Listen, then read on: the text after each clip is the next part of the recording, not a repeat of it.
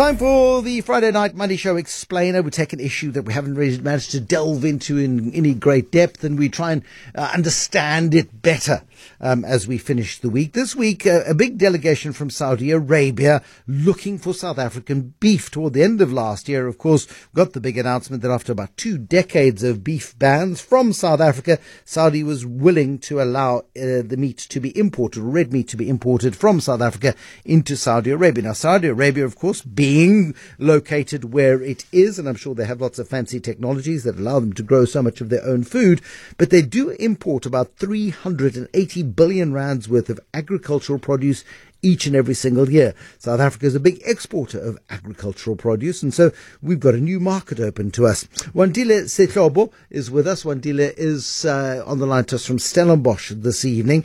And Wandile, uh, they, they've not been keen on our beef for a very long time. Suddenly they've agreed to imports once again, and I'm guessing that was the, the catalyst for this visit. Absolutely, Bruce. Uh, for a long time, since the early 2000s, we were not really big as South Africa in that Saudi beef market. There were a range of issues that they had raised in the past related to animal diseases, uh, certain slaughter specifications that they needed. But over time, South Africa has made some serious improvement.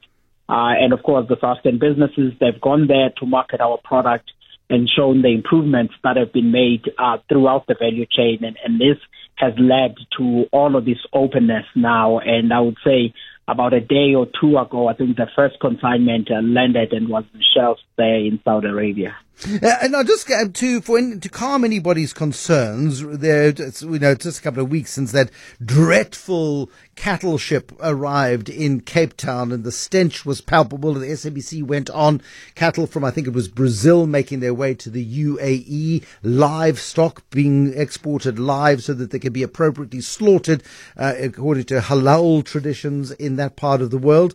Uh, are, uh, is our livestock being exported live, or is it being slaughtered here under the right conditions and exported as as as beef? Absolutely, Bruce. And this is one of the things uh, that uh, had led to many visits had taken some time so that the colleagues can visit uh, various feedlots in South Africa and ensure that the, the animals are slaughtered according to their specifications.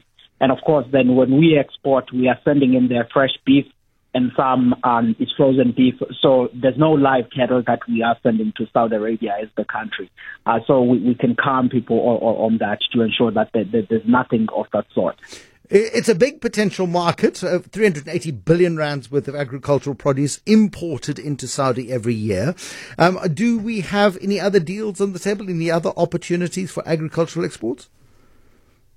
The key commodities that were discussed uh, this week was beef, uh, grains, uh, and sugar. And they are looking at saying, uh, can South Africa supply a bit more on that? And I think uh, a couple of um, uh, uh, good things can come up in the in the coming months or so on those commodities. But I think for broader South African side, we're also looking at saying, can perhaps maybe Saudi Arabia begin also buying some of our fruit? Uh, because South Africa has a range of high quality fruit that I think the colleagues are keen to see a bit of diversification in that um, whole Middle East market. So that's one of the commodities that we'll be putting um, on the table. But I think broadly, Bruce, the, the story of South Africa at this point, given that uh, in 2023 we, we, saw record agriculture exports of about uh, 13.2 uh, billion dollars. Uh, really, EU playing a big part, the, the Africa market and part of Asia. Now, South Africa is saying, what are some of the markets we can grow uh, into? Which is where then Saudi Arabia comes into uh, the, the, the, picture, along, of course, with India and China.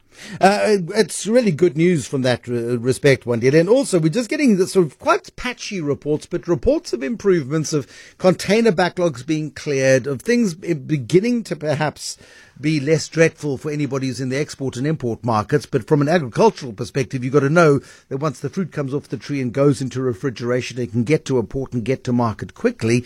The beef will be the same. Any uh, sort of food exports require speed and efficiency. That things are beginning to improve. What reports are you getting? That, that's one of the things that is on top of mind now, Bruce. As you know, that in about a month uh, from now, the guys in the uh, citrus space, they will be beginning with their export activity. So we would like to see those efficiencies, particularly in the Durban port, being there. The message that we are getting from the colleagues is that things are slightly getting better. And I think the figure that I was citing to say our exports were at a record level of uh, 13.2 uh, billion uh, dollars is not only the story of a value, but it's also the story of a volume if you were to look at the volume of various products that we were able to send out.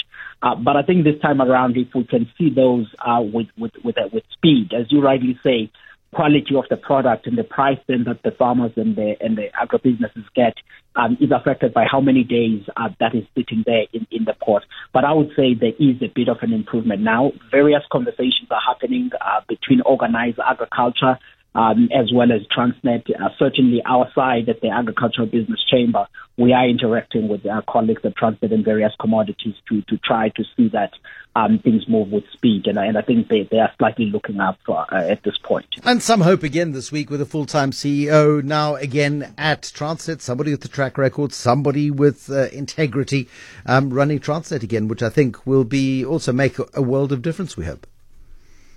Absolutely, and uh, someone who's highly regarded by the agricultural sector, and and we have interacted uh, with Michelle and, and the senior leadership there for, for some time, and, and I think going forward, um, uh, that that's one of the, the green lights that we're seeing and, and an improvement in cooperation.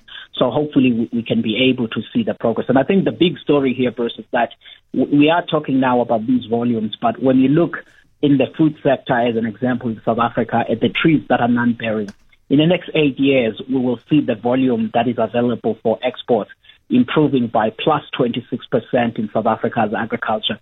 These are not trees that are not are yet to be planted. These are trees that are already on the ground.